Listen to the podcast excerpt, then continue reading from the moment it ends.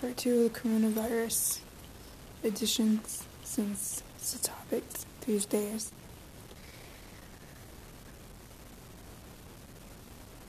I'm sitting here thinking about what will help many people.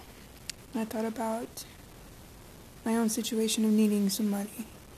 What can I do to help somebody who needs some money without getting people sick and helping people? Um, plasma. So I researched plasma coronavirus plasma. Apparently, really recently, plasma is being used. It's not a, new way of using plasma to, to help with the sick. They've been doing it for centuries. It's a fallback.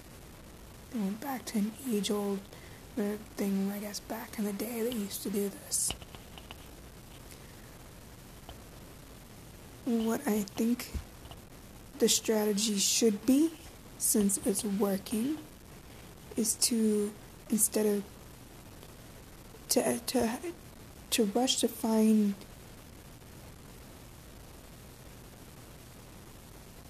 what am I trying to say? We're trying to rush around to find, continue rushing around trying to find the cure for this. Don't worry about that. They need to test people for antibodies and the people that have antibodies built up against the coronavirus need to donate the plasma. For those who are sick, they can take on the plasma, they can continue to live. They need to stop worrying about trying to find the cure so fast and worry about what's going on right in front of their faces quickly. And I'm glad that these doctors have run back to this age old system.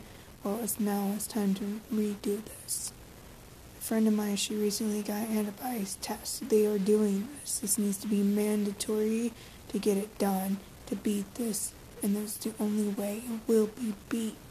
And to flatten the curve is to go get everybody antibodies testing. Make sure that they're okay.